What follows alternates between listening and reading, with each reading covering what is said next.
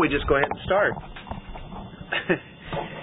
okay, since you all have turned to Ephesians already, and I now have turned there, we will try to concentrate on that section, although I'll probably wind up in Corinthians somehow. This is about the unity of the church. There were divisions in Corinth. and uh, Paul didn't want to see any more divisions happening in Ephesus. So that's how I'm getting around this. Anyway, God, uh, God has uh, awakened us to a new life. God had awakened these uh, Ephesians to uh, a new life, and He gives everybody all the power they need to live the Christian life. And the first three chapters shows what He's done, and we know that uh, He's given us everything we need to live now, and and uh, when we realize that, um, we can do these things. We can live out the Christian life that'll represent Christ. And He has some characteristics of that uh, walk. We talked about walking worthy last week, that call to walk worthy. Started to get into a little bit of the characteristics. One of them's humility, and I think that's about as far as we got last week. So we did get into verse 2 barely, I think. Why don't we have a word of prayer? Father, we thank you for this evening. Thank you for another time in your word and just to gather around at your feet. And uh, we pray that your Holy Spirit will uh, teach us these precious truths that you have. Thank you for your great majesty and your revelation to us, and so that we can glorify your name as we live out these particular characteristics and uh, live out the very power that you have equipped us with that will reflect the person of Christ. In Jesus' name, amen. Uh, the call to walk worthy, looked at that last week. We have a calling, and uh, the call is not only to salvation, but it's the call to sanctification, uh, walking this out. These virtues that we have, uh, looks like about five of them there, probably the most powerful testimony uh, of the church, uh, starting with humility, then gentleness, long suffering, bearing with one another in love, and endeavoring to keep the unity of the Spirit. Matter of fact, it'd be good to, to read that.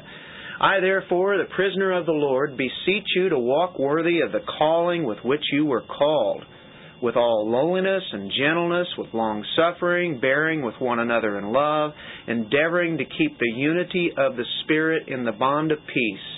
There is one body and one Spirit, just as you were called in one hope of your calling. We'll stop in the middle of that section. Four through six is dealing with the uh, the body of Christ, and this is dealing with the unity as we slide right on into uh, uh, that section.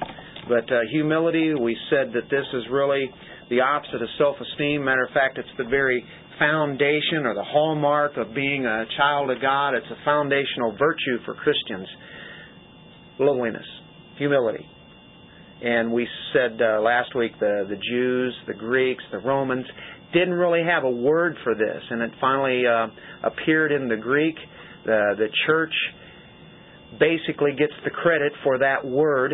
Um, in, in, in the Greek anyway. It was uh, definitely foreign to their kind of thinking of the world at that time, and so Paul stresses humility so much. That's where everything is going to start for a Christian in walking this out. Um, Paul knew that. If you turn to uh, 1 Timothy chapter uh, 1, he starts in a way that uh, he has a right view of where he came from, who he is. says uh, this is a faithful saying and worthy of all acceptance that Christ Jesus came into the world to save sinners, of whom I am chief. So Paul knew well that he was a sinner. He had a self awareness there of who he was. Then you take the example of uh, Peter in Luke 5 Peter is out fishing. Jesus appears on the scene, and uh, of course, the miraculous catch that uh, happens there. with Peter and uh, the other fishermen, been out in, in the night, didn't catch anything, and then uh, Jesus says, uh, "Do it on that side of the the boat," and the other one, and uh, they started sinking. They filled the boat so much, and uh, Simon Peter recognizes who he is, and he says, "Depart from me, for I am a sinful man, O Lord." That's uh, Luke five eight. I am a sinful man. As he is appearing, as Christ is appearing to him, he sees him, and so because of looking at Christ, he recognized who he was. Peter says, I'm a sinner. You are holy. I'm not. Job, after all of that uh, testing that he had, and God shows his sovereignty and uh, his great majesty all the way through that uh, book, but especially at the end, Job uh, understands quite a bit more now about God as God starts asking him questions. Where were you when 42 6, Job says, Therefore I abhor myself and repent in dust and ashes. And that is a proper response of somebody who recognizes who they really are. And uh, that's that's a humbleness. That's where everything has to start in the humility aspect. And uh, you know, you think of the Sermon on the Mount. Uh, the ones who are poor in spirit, they recognize that. Uh, we know James has much to say about um, the prideful versus the ones that are to be humble. And uh, you remember the uh, one who, uh, the Pharisee and the man who uh, was was a tax collector, right? And he was beating his chest, saying, "Woe is me! You know, I, I am a sinner." Um, and he recognized his sinfulness, and he was the one that was considered to be righteous, rather than that so-called righteous Pharisee. So again, the the humility that's there, quite a virtue, and that's where Paul starts. And he uses a lot of other words that are connected with it. The next one is, is gentleness, mild spirited, uh, to be self controlled, having power under control. You have the power, but uh, you, you have it in control. It'd be the one that would not be vindictive, one who would want to get back at somebody. They've been attacked, and they're going to go back and be just as vicious or even more vicious at getting back at them. Uh, it's it's an inner mildness, and it's used of wild animals which have been tamed, like a horse. A horse has been tamed. A horse has a lot of power, right? Horsepower. that that horse, which has the power to be able to buck people off of him or to actually even kill people, once they have been trained and broken, we know that now you can take that horse and uh, put the bit in its mouth and control that horse and make it go wherever you want. There's, the power is under control, and that's the idea of being gentle. And uh, again, if you go back to the Sermon on the Mount in Matthew five, five, uh, the blessed are the beatitudes. Blessed are the meek, for they shall inherit the earth. That's the same word, the same thought there. Blessed are the meek or the, the gentle and over and over, um, Jesus, who uses that in the Sermon on the Mount, will use it again. And uh, a notable one is in Matthew 11. Everybody knows this one. Wants to read is Matthew 11, 29.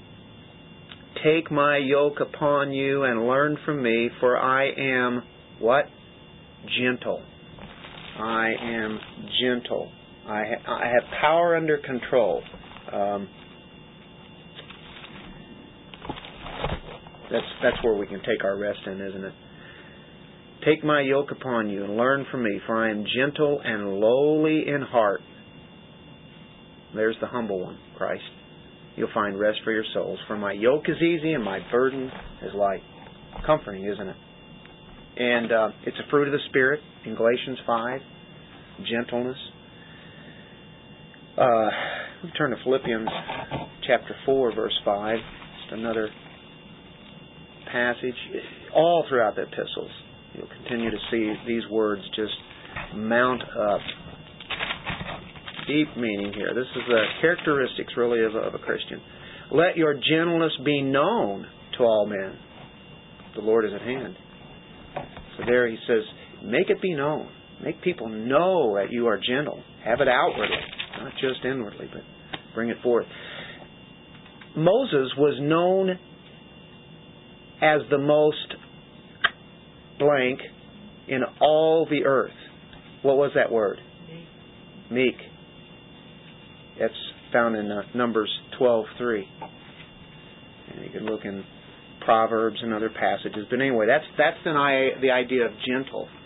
So being humble, being gentle, not vindictive, having uh, the power to be able to do that, but controlling that, keeping uh, that from doing it. The next word is uh, kind of connected to those other ones humility or lowliness, gentleness, long suffering. What would be the, the Greek word for that? We keep stumbling upon this word. What was it? Patient. Patient. Macrothumia. Right?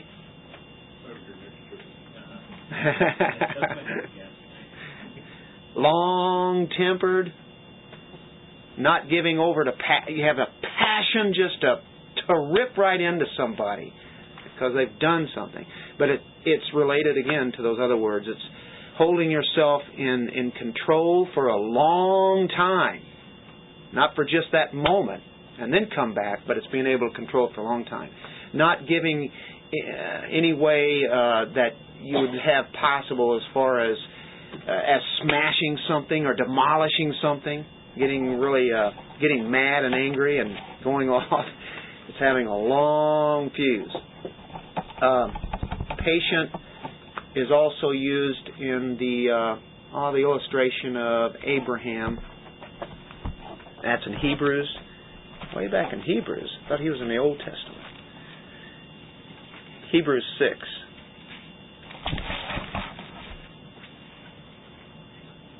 illustration. And it's really about God, but it, within showing um, who God is, he shows that Abraham was made this way, though, too, for, uh, in, in being patient. For when God made a promise to Abraham, because he could swear by no one greater, he swore by himself, saying, Surely blessing I'll bless you, and multiplying I'll multiply you. Here we go. And so, after he, that's Abraham, had patiently endured, he obtained the promise. What promise? Isaac. Now, there were more promises to come. We find out in Hebrews 11 he didn't even live to see those. But yet, that promise about Isaac, he did. And he was way past his age. So was Sarah. And it seemed like there shouldn't have been any kind of hope at all. But God made the promise. And so, therefore, Abraham was long suffering, very patient. That was for a long time, wasn't it? Amazing. Um, Noah. Noah. Noah built a boat after God told him to do that. How long was it? Wow. Over a hundred years. I think that's a little patient. More than a little bit of patience. That's incredible. And that's especially when people would come by and make fun of him as he built the boat when there wasn't any water around. Remember that? Isaiah, God tells him, hey, uh, I'm going to send you out to the people, but there's only going to be a remnant that's going to listen to you, very small. And uh, other people are going to make fun of you, they're going to persecute you, uh, they're not going to listen to the message that I give you. Jeremiah, same way. Keep preaching the message. Patient, patient. And so they were. How about Paul? Do you think he was a model of patience? Absolutely, right? In other words, characteristics of walking worthy is bearing with one another in love or forbearance. It may be circumstances maybe people don't respond to you in the way that you thought they should. And you say, that's a Christian. I can't believe they acted like that. sometimes we don't know what all is going behind the scenes there. Maybe they're being quiet about certain things, and we start reading into it, and uh, we might find out that uh, God has something else He's working out, uh, and it might be that they have uh, physically they're not well, or maybe mentally uh, having quite a challenge. Could be a lot of things. Uh, maybe somebody has uh, done some kind of of sin uh, against you, and it's like throwing the blanket over somebody else's sin, not broadcasting it where everybody will know about it, or hey, look what they did to me. Um, it's taking abuse from others and still continuing to love them. These are hard things, aren't they? Matter of fact, they're impossible in the flesh. These are marks of a of a Christian, definitely marks of Christ. But this is what's been given to us. This is some of the stuff. Well, this is some of the things that God has given us. We we we can do this. We'll find out later. It's all part of the fruit of the Spirit. First Peter four eight.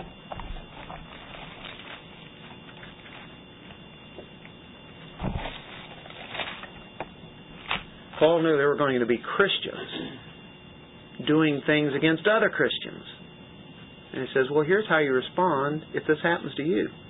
And above all things, oh, that must be uh, something to listen to again. And above all things, that must be important, right? Have fervent love for one another. For what happens? Love will cover a multitude of sins. Wow. We show our love like Christ did to us, um, it, a lot of that sin doesn't really have to be broadcasted out. We don't have to blast it out there. Uh, Matthew 5, Sermon on the Mount, Jesus says, Love your enemies, even, right? Let's look at Proverbs. Proverbs 10:12. Lots of wisdom about this kind of stuff.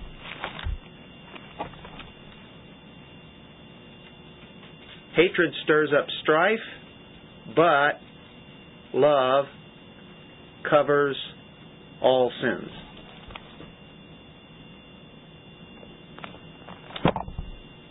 So, a forbearance there, taking abuse from others, uh, but still continuing to love them.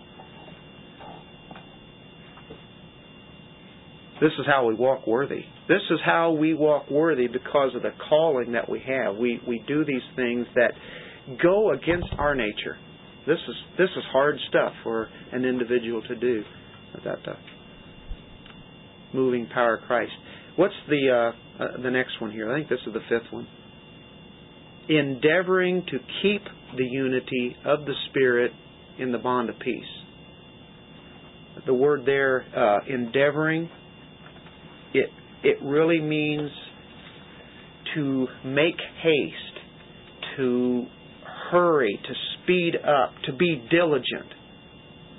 To be diligent to keep the unity of the Spirit, making haste to. And it's not just talking about friendship and fellowship and brotherhood here, but it's unity that is based upon doctrine. For we know this is what truth is, so therefore I'm going to keep the unity. And I, I like that uh, word there where it says keep. It doesn't say start the unity or restart it. It's that it is already there. We can't make the unity. And we'll see in a moment it's actually the Spirit of God who does that. He's the one who has given us this uh, this uh, unity. What we do though with it is maintain it. Uh, we keep it up. Uh, uh, sometimes we can break it, but the thing is, it's always going to be God that that ultimately fixes it. But uh, we can't create it.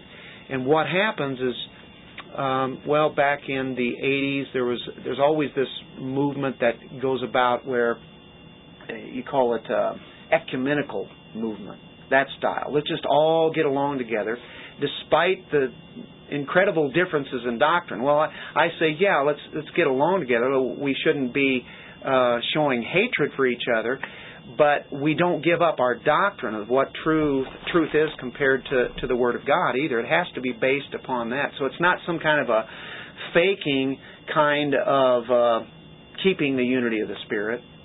Um, but at the same time, we, we want to maintain it, to guard it, uh, to hold fast, uh, to, to preserve it. It's already there. And Christ already prayed for that too, didn't he? In John 17. What's that? Within the body of Christ, right? Mm-hmm. Keeping the unity. Uh, Second you Timothy. already covered the other part. You got to love your enemies. I was just thinking, oh, phew, that means I don't have to do everybody. It covers them all, doesn't it? Yeah. Let me make a comment. yeah, go ahead, Daryl. Uh, showing, I'll read you out of my translation. Showing forbearance to one another in love and being diligent to preserve the unity of the Spirit. I think there is too much interest, too much emphasis on showing forbearance and to trying to preserve the unity. I just got through being in a meeting with a bunch of people. oh, no. A meeting? Uh, yeah.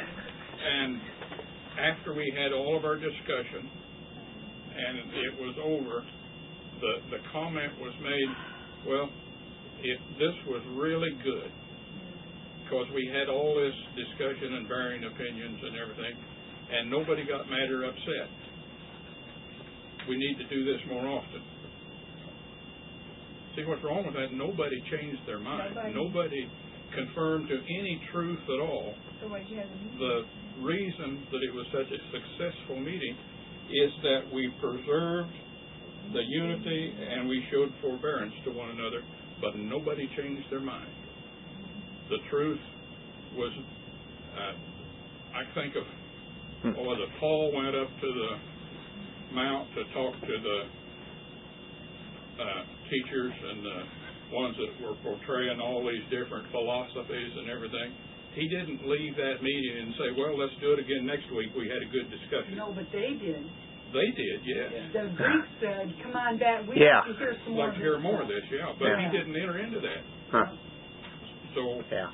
reading this, he broke the unity and didn't preserve the the unity of the spirit because he didn't agree. No. What was, See, that's what is not- that's not- Yeah. the- Yeah, that's the, right- that's the right. Diligently is the key word. The But top of the, uh, The object is truth. the object of the church is to preserve the unity. So to preserve the unity, we just kind of gloss over. We talk in generalities, but we don't talk about specifics. Not the Because we don't want to have to ruffle any feathers, We right? don't want to ruffle Yeah. any feathers. We want Not everybody to get along. church. Oh, this was the church I was But you're talking to. about that organized religious place. No, I wasn't. These were all believers. I, I guarantee it. I stand on their their testimony that they love Jesus Christ, every single one of them. But there's a difference of opinion, Right. and we talk on the things on the surface. And whenever we'd start to get into anything that was be deeper than that, say, well, that's the way you view it. Uh, I look at it this way. You, we got to preserve the unity. Don't don't get upset. Don't cause any arguments. Just stay on these surface things that we can all agree on. Yeah. Don't touch any of these other things. So what was the meaning of that? I'm not going to tell you. I meant, what was the, then what was the purpose of that? Was The purpose was to- to discuss doctrine of what was I'm- true according to God's word and what wasn't. But nobody, Nobody changed their mind. But it only went so far. right, but nobody was able to say, what about this passage? Yeah, we did. But that that's the way you interpret it. Well, you know, and and Paul just a few verses later is saying exactly what you're saying. In verse 13, until we all come to the unity of the faith and of the knowledge of the Son of God to a perfect man, to the measure of the stature of the fullness of Christ. So we keep seeking that more and more, that we should no longer be children tossed to and fro and carried about with every wind of doctrine by the trickery of men and the cunning craft and deceitful plotting. But, and here's the By key. those two verses, the church has utterly failed. Yeah. Would you say that's why the body of Christ has so many false teachings and splinters and all sorts of divisions today because this has not been paid attention to. And and look where it leads to. Here's here's how you do it. You speak the truth in love. But that's that's what it is. If you don't speak the truth, yeah. Yeah. Did Martin Luther say peace, if at all possible, truth at all costs?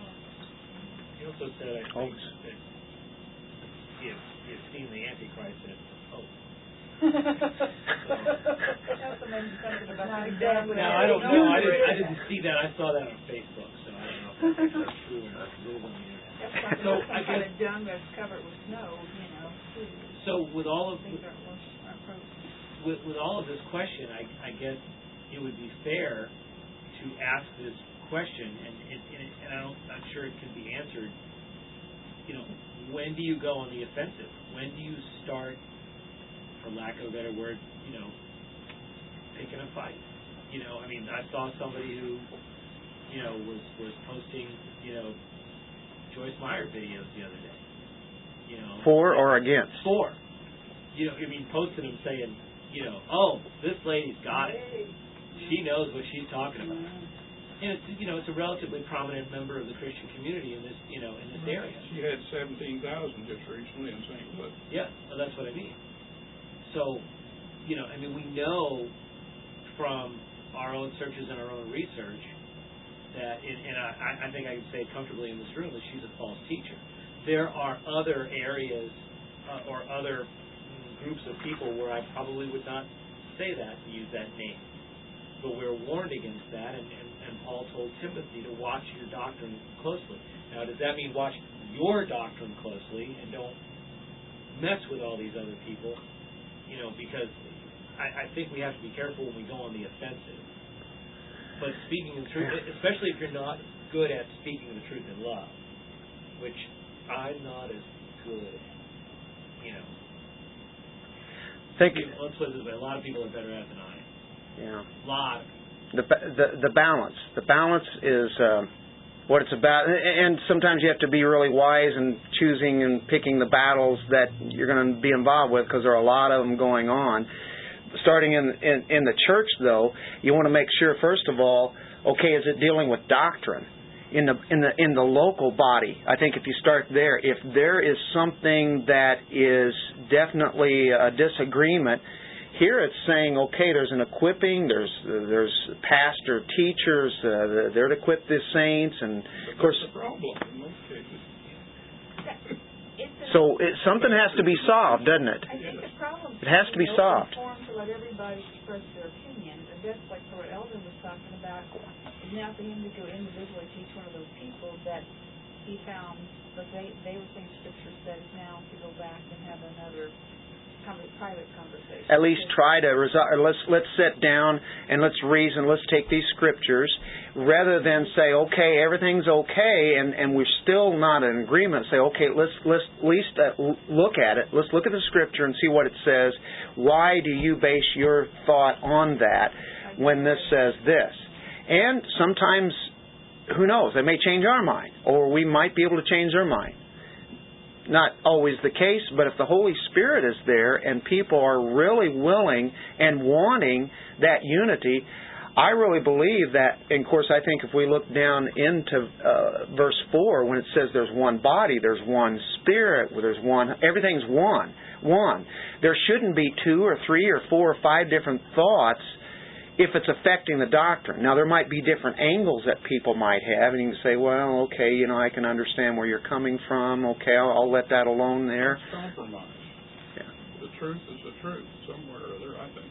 So that's where everything starts there. If if something is truthfully wrong biblically, then we have to go for that. Uh, that's why there are there's the equipping uh, of the saints, and and that's part. That's what the, that's how the church is to flesh that out in in there. About humbleness and stuff like that, and that's got to be your attitude towards that. Does that, you know, why does that? That's where you got to go back. Like I remember Bill was talking about. You, know, you get, you're mad and you become offended, but why are you becoming offended? First, you have to say, hold it. Does that person really believe that? And I think scripturally, I think there is some. Then that's where you go. That's that humbleness that you got to take it and sit there and say, show me why you understand that. You let them. You, you know what I mean? You let them have the upper Mhm. hand. That's what it goes to. But then you got to sit there and saying, but I see this passage and that passage, and that's why I say it becomes a one-on-one with people. So try to do it with a group of people, and try to share with a group of people's minds, you will not do so. But But one, a- but after you talk to the first one, after you go to the first one and you have that discussion, it'll be all around to the rest of them and you will still look like a device. But you didn't take it, in, you know, yeah, because that's where you gotta let the Lord. But because of these kind of texts, and that's why we're in where we're at. It it is it, this is meant to be carried out. It's it's all great and fine to say, well, that's right, that, that's all lovely, and we're to be humble and everything. But people don't do it. Well, that that person that just had that that, that goes around blasting to everybody else, trying to make that person look bad. They're not following any of this, are they? Now we're not going to be one. As a, for instance, I wasn't at this concert the other night. They said there's probably something like 4,500 people there or something. Uh, thousand, forty-five, whatever, whoever was there. Uh, they were all in agreement. Over, now, no, wait a minute, over some very general things. But I bet you could divided that group up into a hundred different groups if you start talking about specifics. Oh, real quick. well, that's, that yeah. was the thing that I wanted to, to, to say a couple of points is that, and, and, uh, you know, one, a, a old friend of mine, Steve Rickard, said, major on the major and minor on the minors. And I think it was, uh, Eldon, when I recorded him one time for, uh, for a conference he was doing, he read, uh, Second Timothy, at the end of Second Timothy, where he told them to preach the word in season and out of season, because people will surround themselves with false teachers that tell them what they want to hear. And so when you have someone like a Joel Osteen or, or, a, or a Joyce Meyer, and you talk to women about Joyce Meyer, they're just like, oh, she's the best thing in the world. And the, and the funny thing about that is, is that I guess the way I'm going to have to conclude it in my mind, because I can't do anything about it, it's only God who can. And that is that she's a motivational speaker, but she's a bad Bible teacher. And, and the same thing with Joel Osteen. He's a motivational person. By the time he's done, man, you feel good. But he's just a bad Bible teacher. And like this thing last night with this, you know, with, with you know, with, with, with Matt Maher, where we would probably disagree.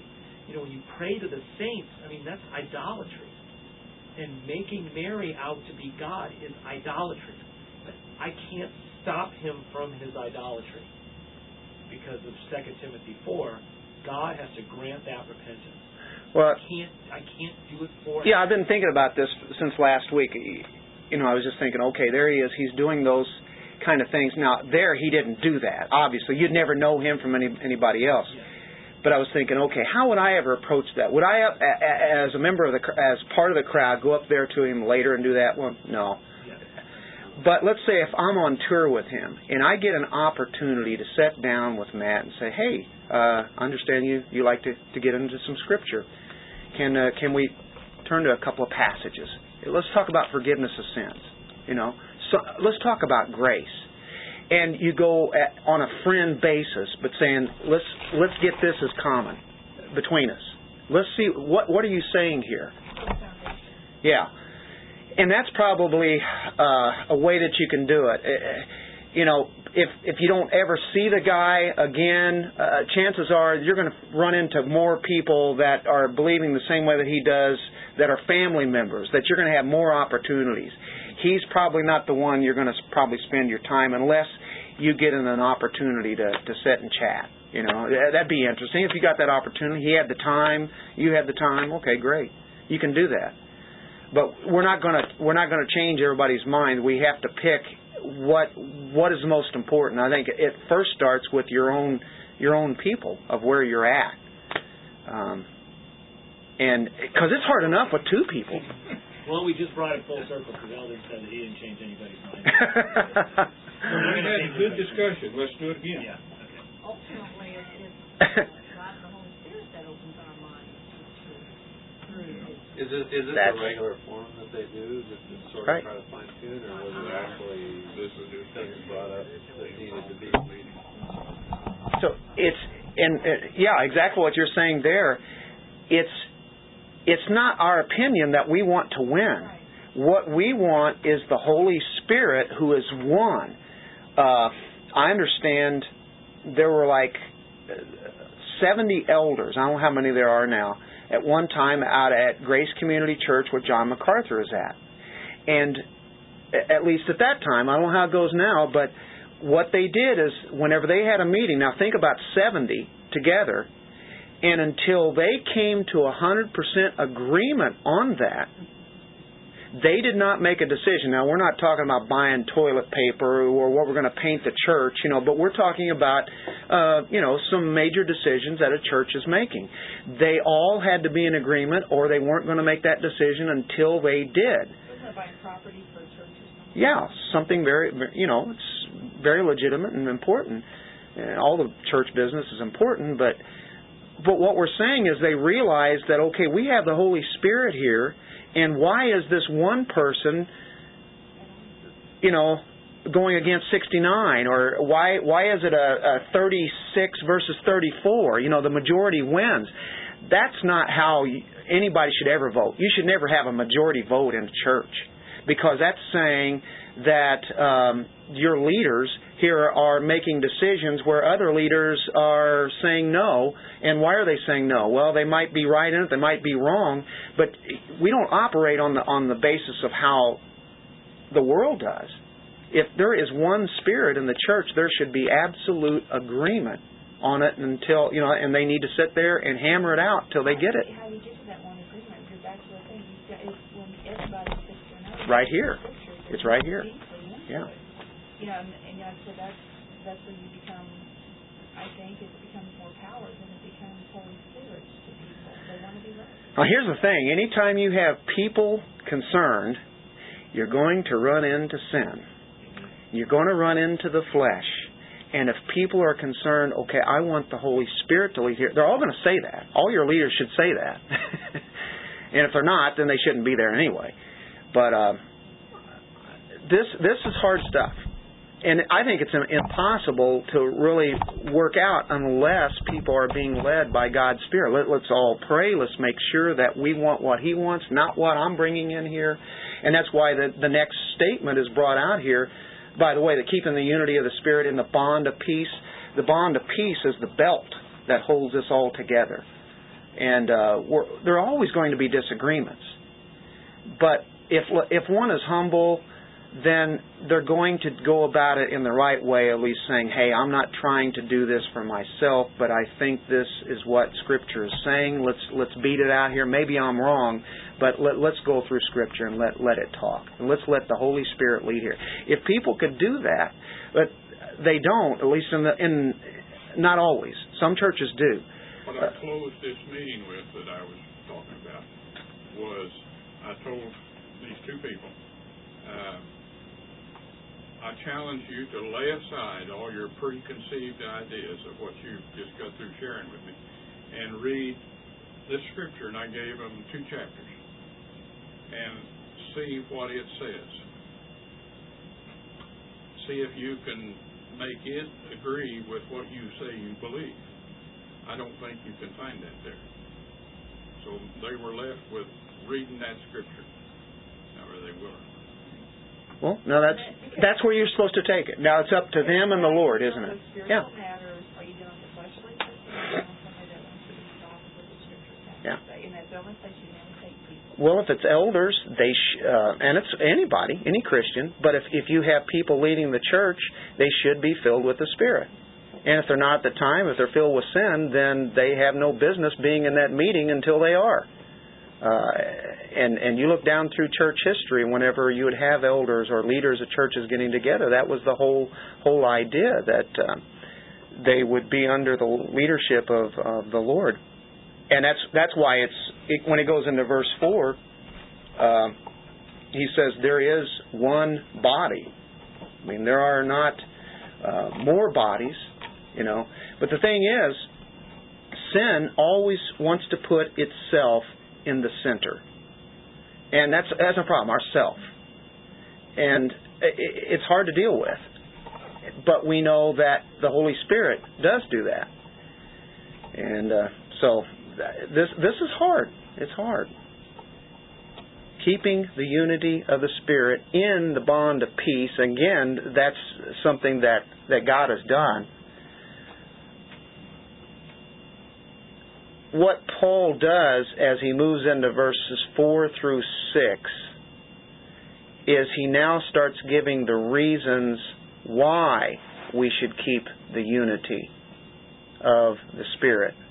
and the bond of peace in all what we've been dealing with. And it's concerning the doctrine of the church. And here again, we go, we have to go back to that truth. And Paul later is going to get get to that. It always has to be based on truth, though. Truth and love. You can't have one without the other, can you? Um, he uses a metaphor for the church here, body. And he's done that before in this epistle already. In chapter 2, he used it as a kingdom. Remember that? Then he used it as a family and as a temple. So a kingdom, a family, a temple. Now we see the metaphor of the body, and then later on in chapter 5, the bride. So good pictures, good metaphors to kind of get a handle of. When you think of the body, all the parts in the body are are different. Okay, we know that. In 1 Corinthians 12 we'll cover that, but they do different things. They do different functions. But all are one. They belong together. You know, the foot doesn't look like the nose.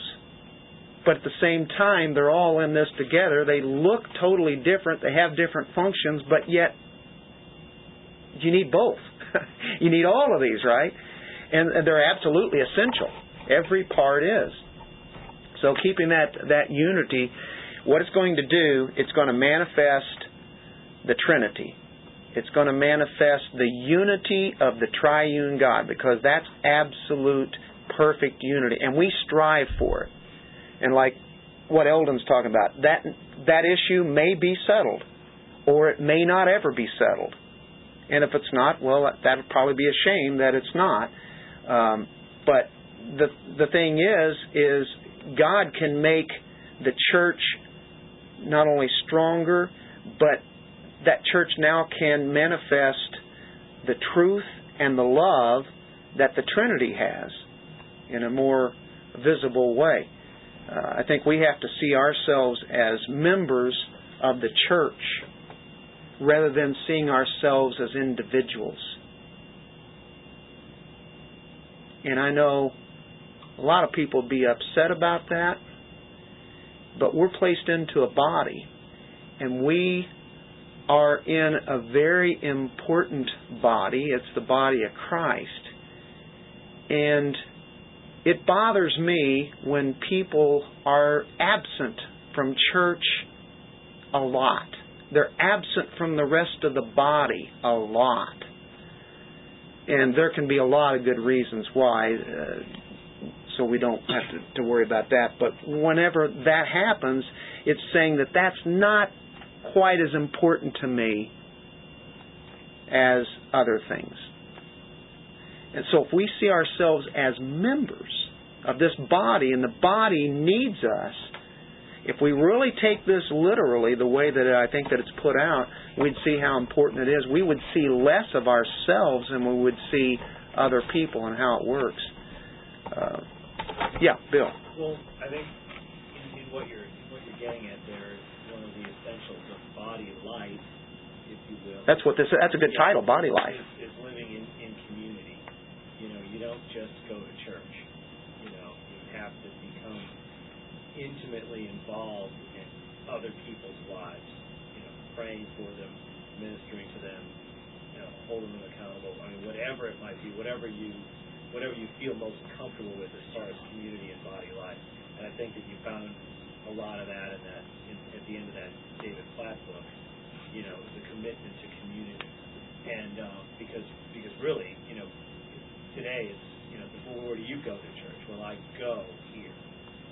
You know, um, and, and and the rest of it, you know, just has to be, you know, being involved, you know, with each other, you know, in community instead of what I think someone used the term Lone Ranger Christians, you know, one time where they just they go to church, they do their thing, but No as soon- accountability. As soon as the benediction's done, man, they're gone. Yeah.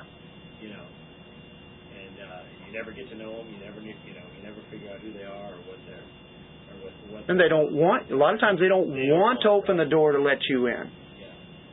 You know, in fact, not moving too far off the subject, but I was talking to somebody one time who said, well, that's why people, these young people these days, have so many tattoos and so many piercings. They are trying to look intimidating so that you don't talk to them. They don't want to talk to you. They don't. They do not want you to be a part of you or anybody else to be a part of their lives and so they try to look intimidating. And some people really do. I mean, there's there's people that I, I just you know, okay, you know, They're making a statement, right? Is that what's happening? yeah. Well, one body. How many churches are there? There's really only one, isn't there? It's only one church. Now, the Roman Catholic Church would probably say, "Yeah, we're the one."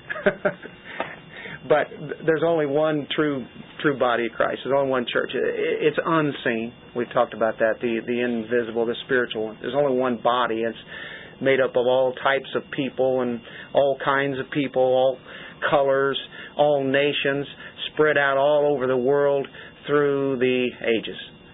And you know, when we think of it that way, self really isn't that important.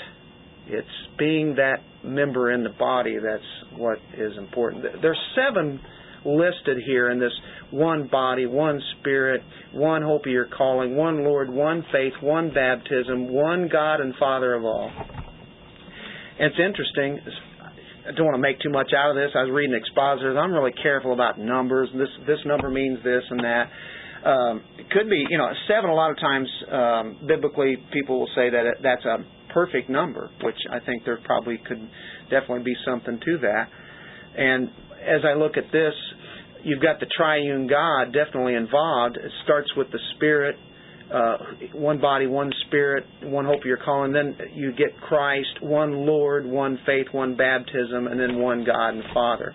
And uh, most of your guys will divide that up and still put it together as one. And one is the key here. It's organic. Uh, this church grows. You know, it's um, uh, number here is is as as you look at here, it's the whole design of God. And so when you when you think of uh, the Baptist body, the Methodist body, and the Episcopal body, and the Lutheran body, and all that, and there's only one body. We get so hung up on that, and then within a church, and I'm not trying to blast this. I, you know, you got to take this with a grain of salt. But sometimes I think we are guilty in the la- about the last hundred years or so of dividing up in the church. You have this age group, and you have this age group, and then you have the males and the females. So they divide there, and you divide everybody up into their certain groups, and you don't really come together. We are individually in little groups, and we are guilty of dividing so easily.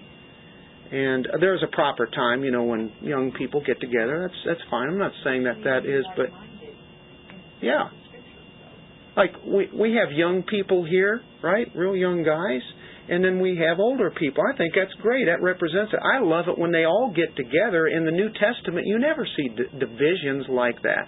But that's the way that I think our our mindset is in the time that we live in, and uh, the world does things like that. So that's what we do. But whatever race people come from, whatever creed, whatever culture, whatever background, temperament, whatever it is, language, uh, you become a Christian and, and you link up with the, the rest of the body, regardless of all this. Uh, there's one family in heaven and earth, one one church. Um, and sometimes it's hard to, for me to get past it, but I, I know there are um, um, there are charismatics out there, and um, there's a, some theology issues that I have um, to deal with, and um, I try to get past that in the sense, okay, if that person is really a true Christian, I'm part of the same body they are. But there's a part of my flesh that really doesn't want to identify well, with where they're at. Because I know, and, and, I can take other groups and do the same thing. Um, but if they're true Christians, hey, that's my brother, that's my sister. I'd love to be able to take some time and sit down and, and use the scripture, you know, with them. But that usually I don't have enough time to do that usually, or they don't. Or, but we are all in the same body in one body. There can be a superficial ecun, uh, ecumenism that I think that what people like to do, and that's just kind of what we were talking about. But you know, included in the body, we we sometimes separate ourselves from the early church. Well, that was those guys back then, but they're part of the body. Uh, or go back to Abraham. You know, Go back to all the believers in the Old Testament. We're all in this together. You know, we relate to these guys. How about the reformers? We can definitely relate to them. They are in the body with us. The Puritans, we're in the same body with them. Even though we're separated by a few hundred years, we're in that same body. The Covenanters, you know, out of out of Scotland, same body. The church spans all the ages, and there we are. We're in this together. I, I think it's just over overwhelming when you think of it, how, how great it is. Um, the problem with us is that it always starts with ourselves. We're we are always battling all sorts of divisions and all sorts of way that things are divided up. We're, we're too subjective. You know, we, we look at our ourselves too much, and then what does sin does? It, it takes the self, puts it right into the center, and we uh, that's where we're at. But uh, we're units that fit into this tremendous mystical body. Um, obvious one is 1 Corinthians 12. And this is 1 Corinthians this time. If I've gotten confused with Ephesians, because there's no Ephesians 12. Now you are the body of Christ and members individually. And so then he goes out and gives a list of gifts there. But he's talking about here, uh, you, you, all are part of this. And um, we, we, always have to be reminded. A church is a, is a new creation. You know, it's, uh, it's diverse in its unity. Boy, how diverse it is. But the unity is still based upon the doctrine. And so you can have all sorts of different backgrounds and the different and, and you can relate to that like that that Sergey I got another email from him again today from Russia and he's filling me in a little bit more now he's giving me a little bit of background where they came from and he became uh, Calvinist in his theology in 1990 uh, he came up through uh, a group that was very Arminian and he uses that word too and um, a lot of his people then started dividing uh, over that issue. And it, the reason they were dividing is because they were fighting with, with, with truth. And people didn't like that. Well, they had quite a membership uh, back not too long ago. I forgot what it was, 150 something. I thought it was 135. Yeah. Down to about 27 now. Yeah. Like because of of the theology, uh, because of Calvinism. That's a split. That's a shatter. Yeah. Nope, that's God's living out. but it was based uh, they were based upon on uh, God's grace. He says they they they will use the word grace, but he says they do not practice it, or or it's the the um, sovereign grace is not something they really believe in, even though they say it. Well, that sounds familiar to us, doesn't it? And the moment you really start talking those kind of truths, it will shatter the church. And they didn't do it on purpose, but the thing is, they had to get down to the the brass tacks, what the real issue was. Is it is it a man centered gospel, and he uses that, versus a God centered gospel? And so that's that's what happened. Anyway, uh, the diversity though that we have here, this this man does not speak English. He's using a translator through the internet, and so we don't know each other. But he did send some pictures.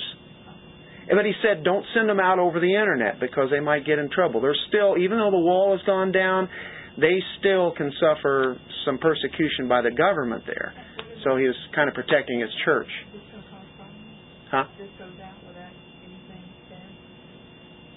Uh, well, we didn't really mention anything where they're from. But, um, good thought, though. but but there there's the church. You know, we don't we don't see them. We speak a different language. Yeah, a total different language, total different country, different part of the world, but yet we're in in agreement on major issues. Like Bill was saying, the major issues really count. If we can't agree on those, we've, we have problems. The economics, everything, everything's just totally Yeah. different. With your, it's still coming to the same mind. And I I also think that majors can become, well, I mean, individual majors can become majors and minors can become majors. me because I used to think in the charismatic realm um, that speaking in tongues was a, was a pretty big deal. Um, but when I've come to understand some of the theology that goes on with the charismatic movement, and that you can lose your salvation, that's way That's what's more That's important way than talking about the in If you want to go off and speak in tongues, just go ahead, but don't teach that you can lose your salvation. What about the That character of God? Yeah, that Yeah. messes people up. I, I, c- couldn't we say something like there are, um, well, the majors and the minors, I guess, um, uh, secondary issues that people can still they can they can battle, but then there are primary issues that are very key. And uh, Well, we make a, I think even here, just say it, we make a major issue of the reform movement. Uh, I got saved as a Arminian. I never got saved again when I become reformed. That salvation Yeah. was good, Yeah. even when I was an Arminian. despite that. So that, if the, if their church in Russia divided over this, it was probably a group of Christians dividing from a group of Christians over something. And um, of course that's been done for hundreds of years. It'll continue to do it. Why do you have a team? Because I've been an Arminian, I've been a charismatic, and I've been a reformed. And I was saved during all that by the same Lord that saved me in the first place, One Lord, one faith. under Billy Graham's ministry. Well, But Fathom under that. his, under his ministry, I was saved because I heard the word of God that said, "For all have sinned." And for the first time in my life, that app- that applied to me. Yep. But it was his ministry, as Arminian as you can get. I think probably I got a feeling every one of us came uh, w- were Arminians first. I think every one of us in here. I, I, I don't know. If, well, I don't know. You guys probably weren't. Come to think about it, that's right. You, that's right. This no, you just thought all this was natural stuff. And, and Zach too, I guess. Right? That's Yeah, all. Yeah. much. But I guess sorry. So sorry about that. But the rest of us, we all came from Don't- that kind of don't thought throw too. in your lot of Unity. Unity. Pride. Well, anyway, we'll we'll stop there, and um, that one body. We'll go into the one spirit because that's he's the one that puts the body together, and he's the one that's uh, so important. In it. But that's how natural it is for all of us to. There's always the the division thing is always there. That's why Paul always has to bring it up in every epistle. If you ever see it. The real reason why God is doing all this is that there will be ultimately, in the end, absolute unity. He's going to put all things together as one. And so we're always. You know. So we can train those people so they get to the Old Testament. oh, yeah. Well, that's pride if I ever heard.